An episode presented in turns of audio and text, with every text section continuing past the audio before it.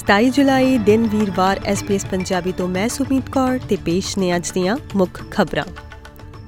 Sydney ਵਿੱਚ ਹੋਈ ਗੋਲੀਬਾਰੀ ਦੀ ਇੱਕ ਲੜੀ ਦੀ ਜਾਂਚ ਕਰਨ ਲਈ ਨਿਊ ਸਾਊਥ ਵੇਲਸ ਪੁਲਿਸ ਨੇ ਇੱਕ ਨਵੀਂ ਟਾਸਕ ਫੋਰਸ ਸ਼ੁਰੂ ਕੀਤੀ ਹੈ।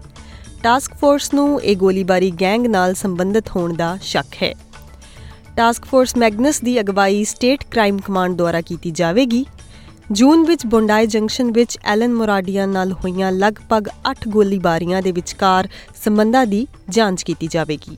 ਜਾਂਚਕਰਤਾਵਾਂ ਦਾ ਕਹਿਣਾ ਹੈ ਕਿ ਉਹਨਾਂ ਦੀ ਸ਼ੁਰੂਆਤੀ ਪੁੱਛਗਿੱਛ ਤੋਂ ਪਤਾ ਲੱਗਦਾ ਹੈ ਕਿ ਹਮਲੇ ਦੱਖਣ ਪੱਛਮੀ ਸਿਡਨੀ ਵਿੱਚ ਡਰੱਗਸ ਦੀ ਕਥਿਤ ਸਪਲਾਈ ਤੋਂ ਪੈਦਾ ਹੋਏ ਸੰਘਰਸ਼ ਦਾ ਹਿੱਸਾ ਹਨ। ਸੰਯੁਕਤ ਰਾਜ ਦਾ ਕਹਿਣਾ ਹੈ ਕਿ ਅਮਰੀਕਾ, ਬ੍ਰਿਟੇਨ ਅਤੇ ਆਸਟ੍ਰੇਲੀਆ ਵਿਚਕਾਰ ਚੱਲ ਰਹੇ ਪ੍ਰੋਜੈਕਟ ਆਕਸ ਵਿੱਚ ਨਿਊਜ਼ੀਲੈਂਡ ਨੂੰ ਹਿੱਸਾ ਲੈਣ ਦਾ ਮੌਕਾ ਮਿਲ ਸਕਦਾ ਹੈ।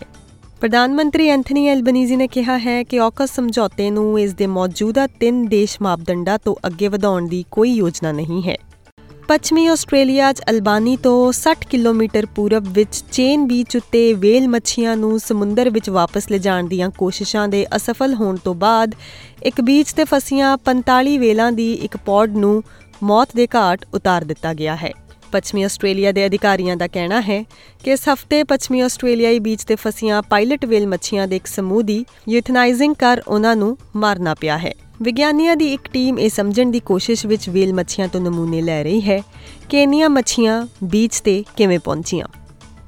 ਤਸਮਾਨੀਆ ਦੇ ਬੁਸ਼ਲੈਂਡ ਵਿੱਚ ਲੱਭੇ ਗਏ ਅਵਸ਼ੇਸ਼ਾਂ ਦੇ ਮਨੁੱਖੀ ਹੋਣ ਦੀ ਪੁਸ਼ਟੀ ਹੋਣ ਤੋਂ ਬਾਅਦ ਇੱਕ ਵਿਅਕਤੀ ਨੂੰ ਗ੍ਰਿਫਤਾਰ ਕੀਤਾ ਗਿਆ ਹੈ ਅਤੇ ਸੰਭਾਵਿਤ ਤੌਰ ਤੇ ਇਹ ਅਵਸ਼ੇਸ਼ ਲਾਪਤਾ ਟੀਨੇਜਰ ਸ਼ਿਆਨ ਲੀ ਟੈਟਨਲ ਨਾਲ ਸੰਬੰਧਿਤ ਹਨ।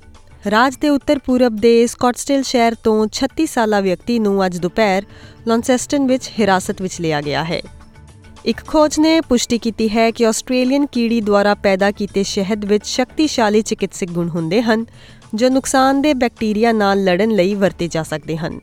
ਸਿਡਨੀ ਯੂਨੀਵਰਸਿਟੀ ਦੇ ਖੋਜਕਰਤਾਵਾਂ ਦਾ ਕਹਿਣਾ ਹੈ ਕਿ ਪੱਛਮੀ ਆਸਟ੍ਰੇਲੀਆ ਅਤੇ ਨਾਰਦਰਨ ਟੈਰੀਟਰੀ ਦੇ ਰੇਗਿਸਤਾਨਾਂ ਵਿੱਚ ਪਾਈ ਜਾਂਦੀ ਹਨੀਪੌਟ ਕੀੜੀ ਵਿੱਚ ਬੈਕਟੀਰੀਆ ਅਤੇ ਫੰਜਾਈ ਦੇ ਵਿਰੁੱਧ ਐਂਟੀਮਾਈਕਰੋਬਾਈਲ ਗਤੀਵਿਧੀ ਹੁੰਦੀ ਹੈ, ਜੋ ਤਰਲ ਨੂੰ ਚਿਕਿਤਸਕ ਤੌਰ ਤੇ ਲਾਭਦਾਇਕ ਬਣਾ ਸਕਦੀ ਹੈ। ਜ਼ਿਕਰਯੋਗ ਹੈ ਕਿ ਫਸਟ ਨੇਸ਼ਨਸ ਦੇ ਲੋਕਾਂ ਨੇ ਹਜ਼ਾਰਾਂ ਸਾਲਾਂ ਤੋਂ ਚਿਕਿਤਸਕ ਤੌਰ ਤੇ ਮੱਠੇ ਇਲਾਜ ਲਈ ਰੇਂਗਣ ਵਾਲੇ ਕ੍ਰਿਟਰਸ ਦੀ ਵਰਤੋਂ ਕੀਤੀ ਹੈ।